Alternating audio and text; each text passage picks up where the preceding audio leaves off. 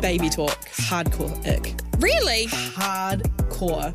I hate hair. Wow. So if I have to like lie on their chest and they've got hair, Oh, this guy walked up to these two other guys and they go, oh, Chandler's a jeans. And he goes, oh, yeah. And the other one goes, well, you got the feet to do it. And I was like, does he?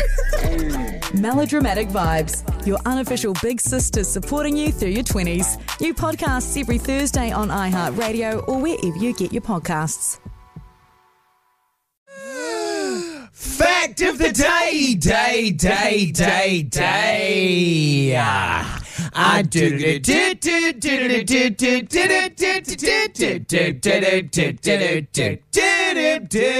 do-do-do-do-do-do-do-do-do-do-do-do-do-do-do. Today's fact of the day is about jelly babies.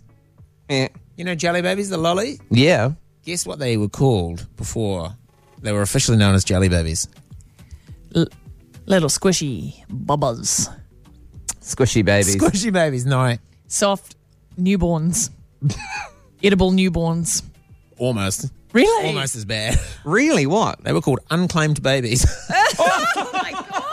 Okay. So you would buy unclaimed babies and eat them. Like, how weird is that? yeah, that's so bizarre. Apparently, it was just not even really talked about that it was like bad, but Yeah. unclaimed babies.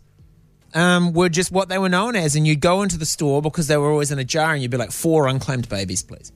Oh my gosh. Wow. Yeah, and they they put them in a little paper bag for you, and you'd nom, nom, Yum, nom, yum, nom, yum, you'd, yum, you'd take yum. them away, you'd eat them. Yeah. Um, some people started calling them jellied, Oh yeah. jellied babies, and then after that, jelly babies, and jelly babies stuck. And they think it's because um, George Harrison once referred to them as jelly babies. oh The okay. Jelly Beatles, jelly, babies. yeah, yeah, jelly babies. Uh, George Harrison of Beatles fame. Is that your George Harrison? Jelly babies. I want Jelly me babies. a bag of Jelly jelly babies. babies. yeah.